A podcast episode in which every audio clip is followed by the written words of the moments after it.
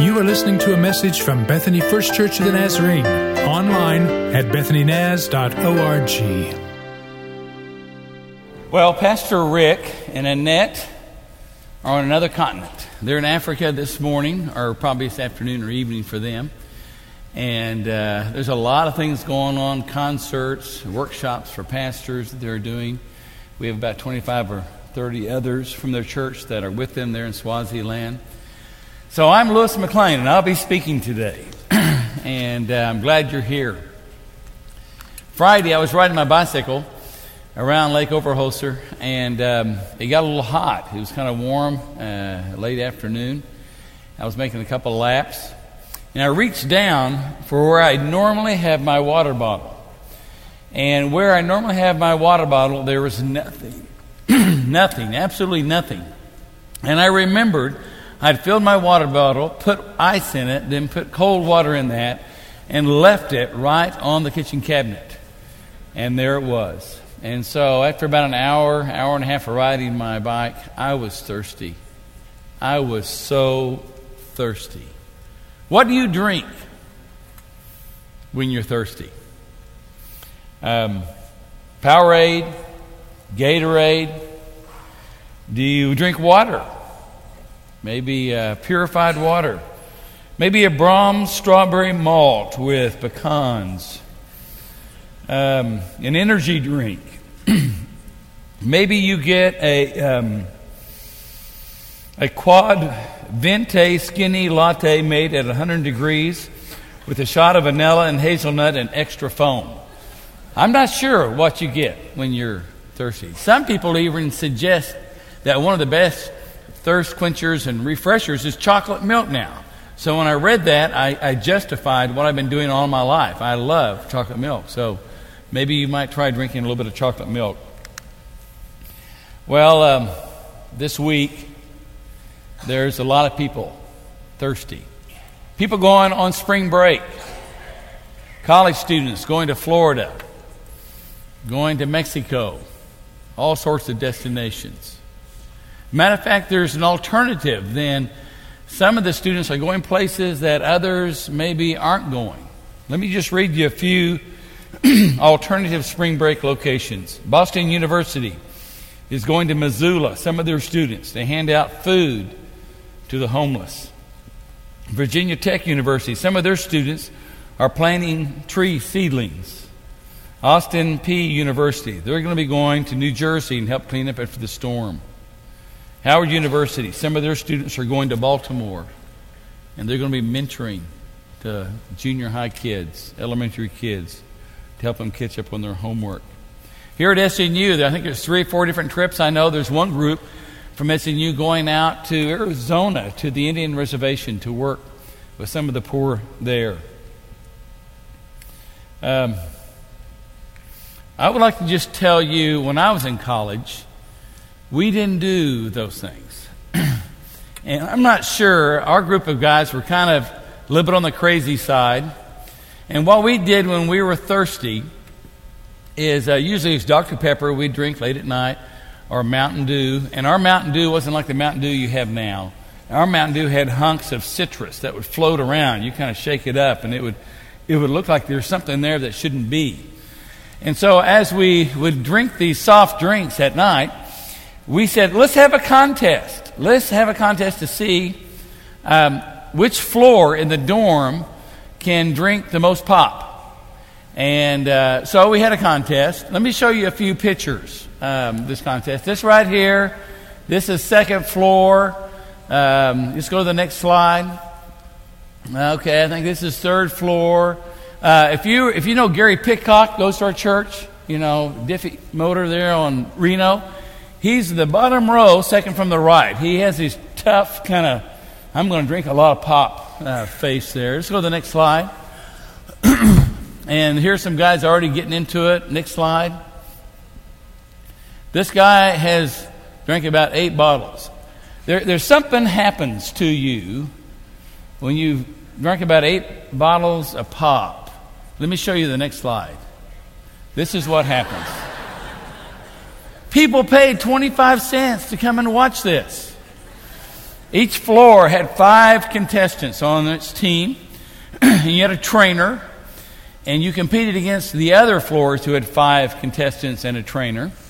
And they put out there 50 bottles of pop. And, um, and the goal was to drink the pop before any other teams would drink the pop. Now, none of the teams were able to drink all 50 bottles. And so then the next criteria of winning is drinking more bottles than the other teams drink. And so, um, and as you would go, there would be um, these crisis moments when one of the players has had a little bit too much. The trainer would come along with the trash can. they would count how many bottles they would drink, and they are now out of the competition, and the rest of the team had to drink the pop. It's amazing. It is amazing what we do when we're thirsty. Well, today we continue the sermon series on crosswords. Words that Jesus spoke while on the cross. And during those hours that he was dying on the cross, he, he spoke some very significant words. And we're going to study those today. If you have your Bibles, turn to Matthew 27. and I'm going to start reading with verse 32. I think the words are going to be on your screen. As they were going out, they met a man from Cyrene named Simon, and they forced him to carry the cross. They came to a place called Golgotha, which means the place of the skull. There they offered Jesus wine to drink, mixed with gall, but after tasting it, he refused to drink it. Now we switch to Mark, Mark chapter 15, verse 33. At noon, darkness came over the whole land until three in the afternoon. And at three in the afternoon, Jesus cried out in a loud voice, Eloi, Eloi, lema sabachthani, which means, My God, my God, why have you forsaken me? When some of those standing near heard this, they said, Listen, he's calling Elijah. Someone ran filled a sponge with wine vinegar, put it on a staff, and offered it to Jesus to drink. Now leave him alone. Let's see if Elijah comes to take him down, he said.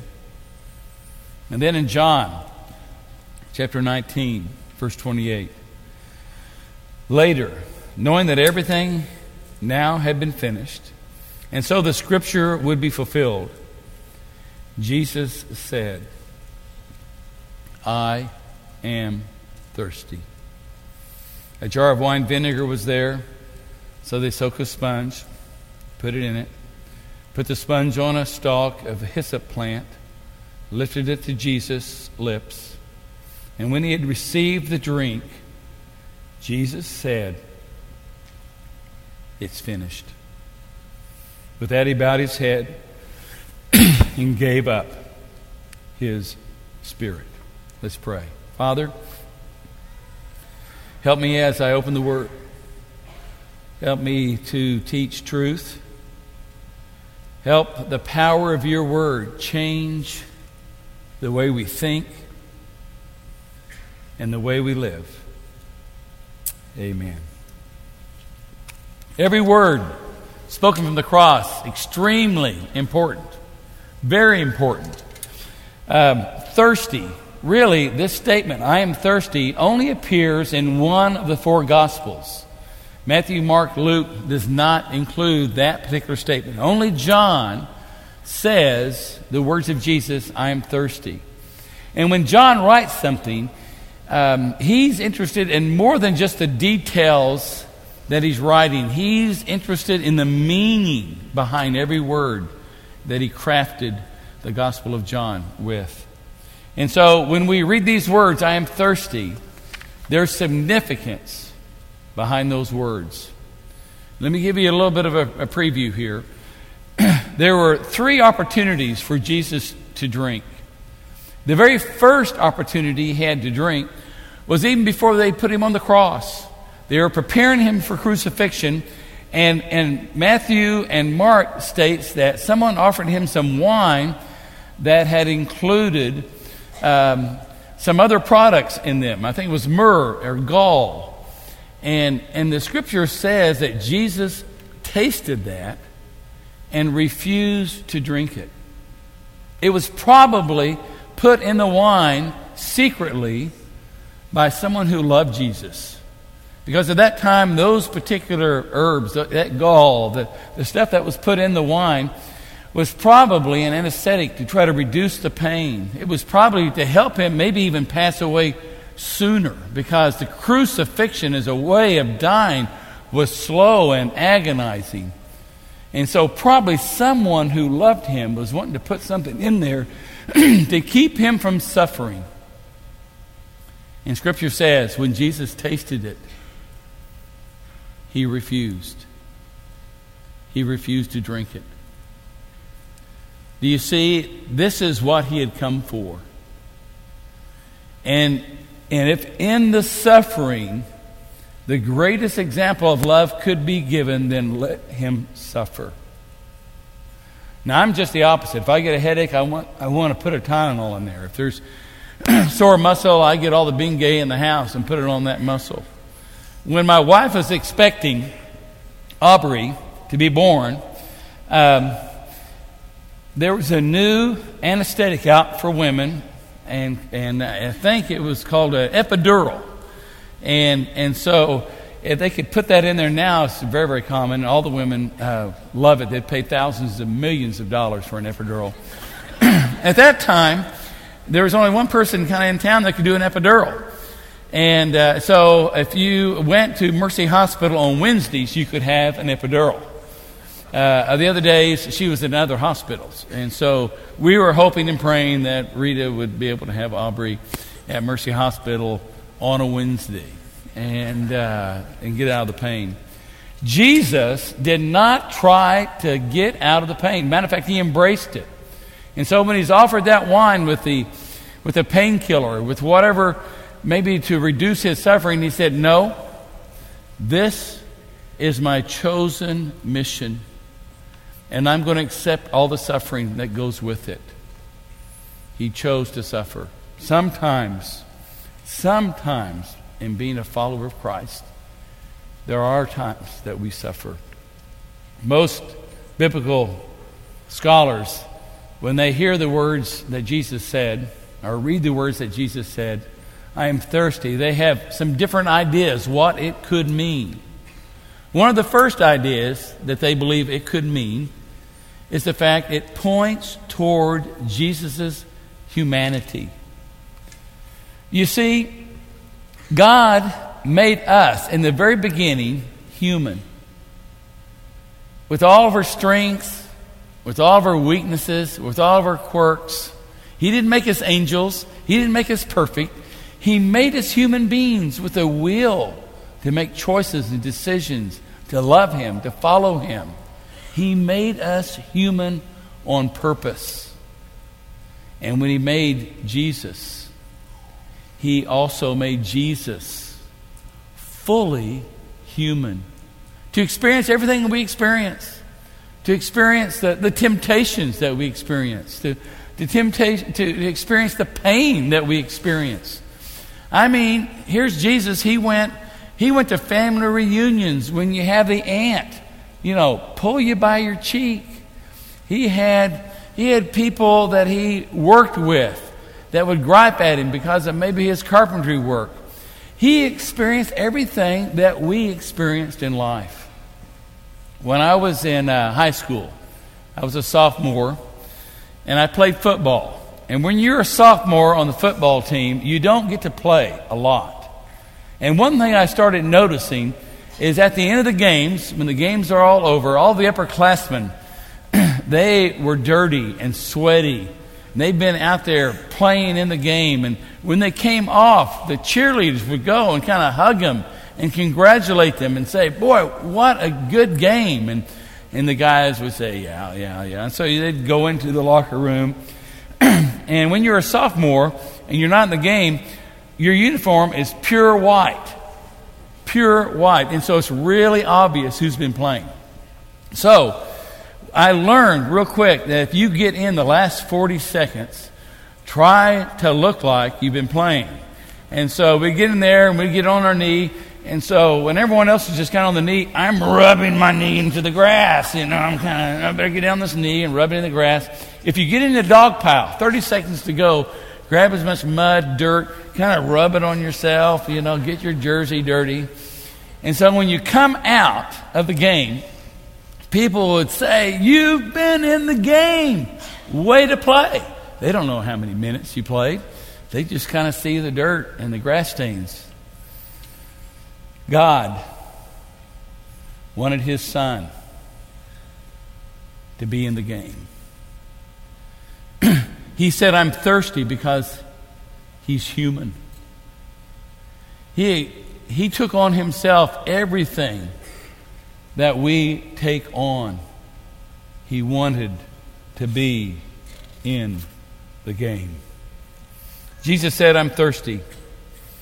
It could mean another thing. It could mean that he drank from the cup that his father gave him. As you remember, they were in the Garden of Gethsemane, and in John 18, um, this is what Jesus said Jesus ordered Peter, Put back your sword. Do you think for a minute I'm not going to drink this cup that the Father gave me? Do you see the connection? The Father has given me a cup. I've been up all night praying, going through a trial, knowing that this is the very reason why I came to earth. This is the cup I must drink. And so, in the six hours that he was on the cross, he was literally, and, in the hours that he was going through the trial and the, and the torture and the punishment, he was drinking the cup. And then when he said, I am thirsty, some believe he was talking about the cup was empty. He had completed his task. He drank the, even the dregs in the bottom of the assignment that God gave him. I am thirsty. The cup is empty. I'm done. A third reason that some people think Jesus said, I'm thirsty goes to another illustration in the Bible. And you all know it. He was traveling through Samaria with his disciples, and he sent the disciples on in, and he was sitting in a well, a well of Jacob, from many, many years back. And a woman came to the well, and he asked that woman for a drink. And the woman was a Samaritan. And, and she thought that was very strange. You're, I can tell you're a Jewish man. You don't even talk to me. That's, I mean, this is very, very, very unusual. Why are you even talking to me and asking me for a drink? And in verse 10 of John 4, Jesus answered, If you knew the gift of God and who it is that asks you for a drink, you would have asked him and he would give you living water. They go on and talk. Jesus said in verse 13, Everyone who drinks this water from this well will be thirsty again. But whoever drinks the water I give them will never thirst. Indeed, the water I give them will become the spring of water, welling up into eternal life. Do you get it? The, the one who is the spring of living water has been nailed to a cross by human beings. And when he said, I'm thirsty, he is saying, I'm relating to you guys. I want you to remember what I said to the woman at the well.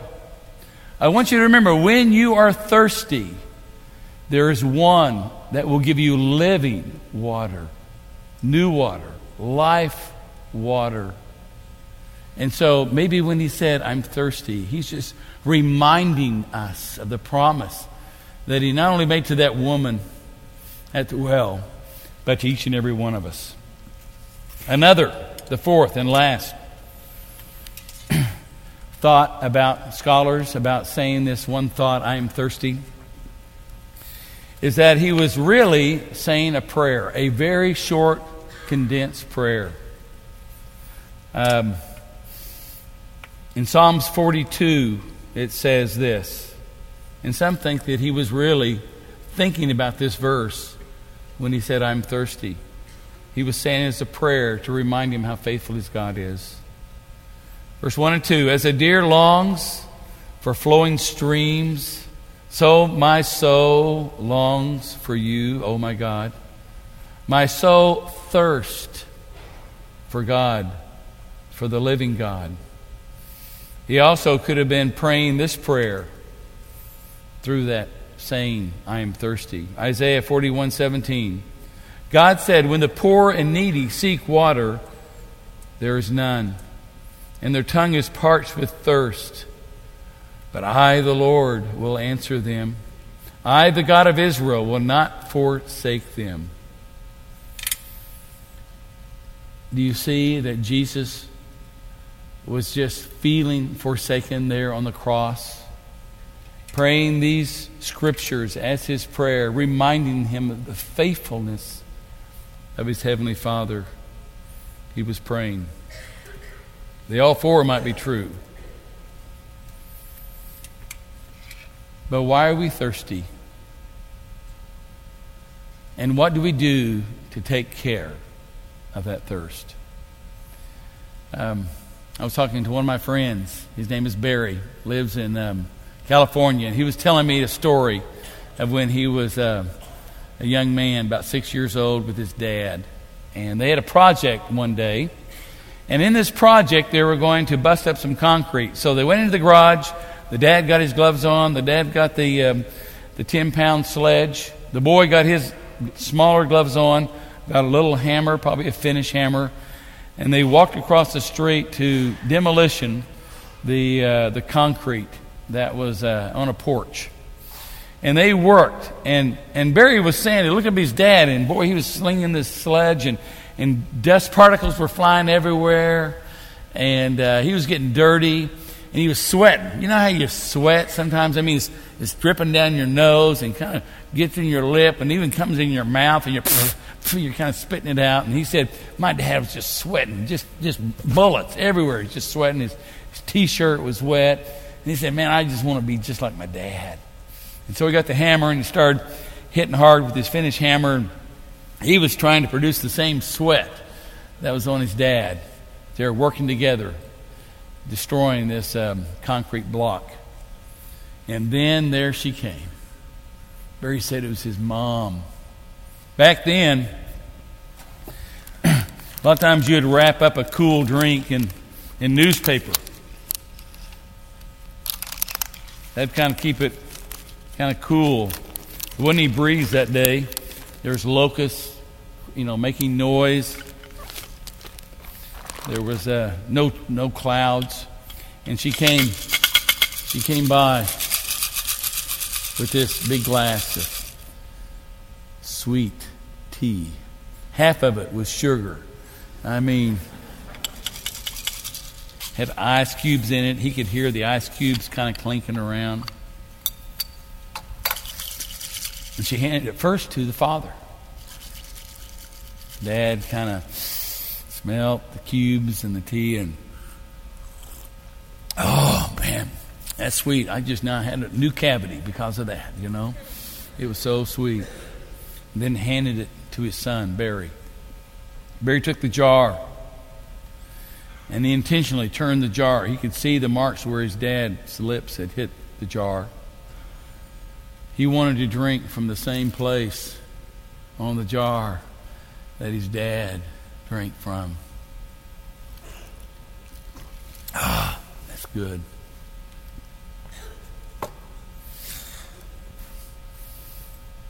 Are you thirsty? Are you human? In your life right now, you experiencing some things that God knew humans would experience? Maybe you've lost your best friend. Maybe you've failed a test or a class. Maybe maybe you had word that your health is lost now. Maybe you've made some choices, some decisions to do things that now in hindsight that was dumb. That was bad. That was the wrong way to go. Oh, man, I wish I hadn't said that. I wish I hadn't done that. You think God might be offering you living water? And would you like to take that, that jar and turn it around and drink from where the Father drank? Some of you might be challenged. God has maybe given you a task. Maybe God has given you an opportunity. God has given you a cup to drink from that nobody else is going to be drinking from. Are you willing to take that cup? Are you willing to take on that assignment, that mission, that goal, that ministry? Are you willing to do it even if you have to suffer and it costs you something? And he hands you the cup with a smile, and you turn it, and you drink from where he drank. Maybe for some of you, your life is like the woman at the well. And you've tried a lot of things to find life, to find energy to live, to find happiness. And you found out that stuff and relationships and people is just not going to do it. Could it be that, that God is smiling at you today and offering living water?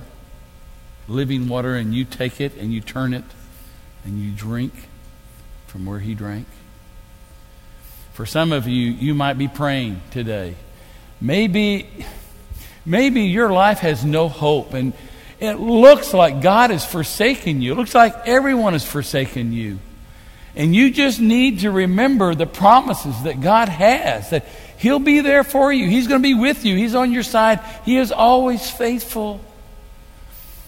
And maybe this morning He just said, I need to remind you how faithful I am. Don't give up hope. Don't give up hope.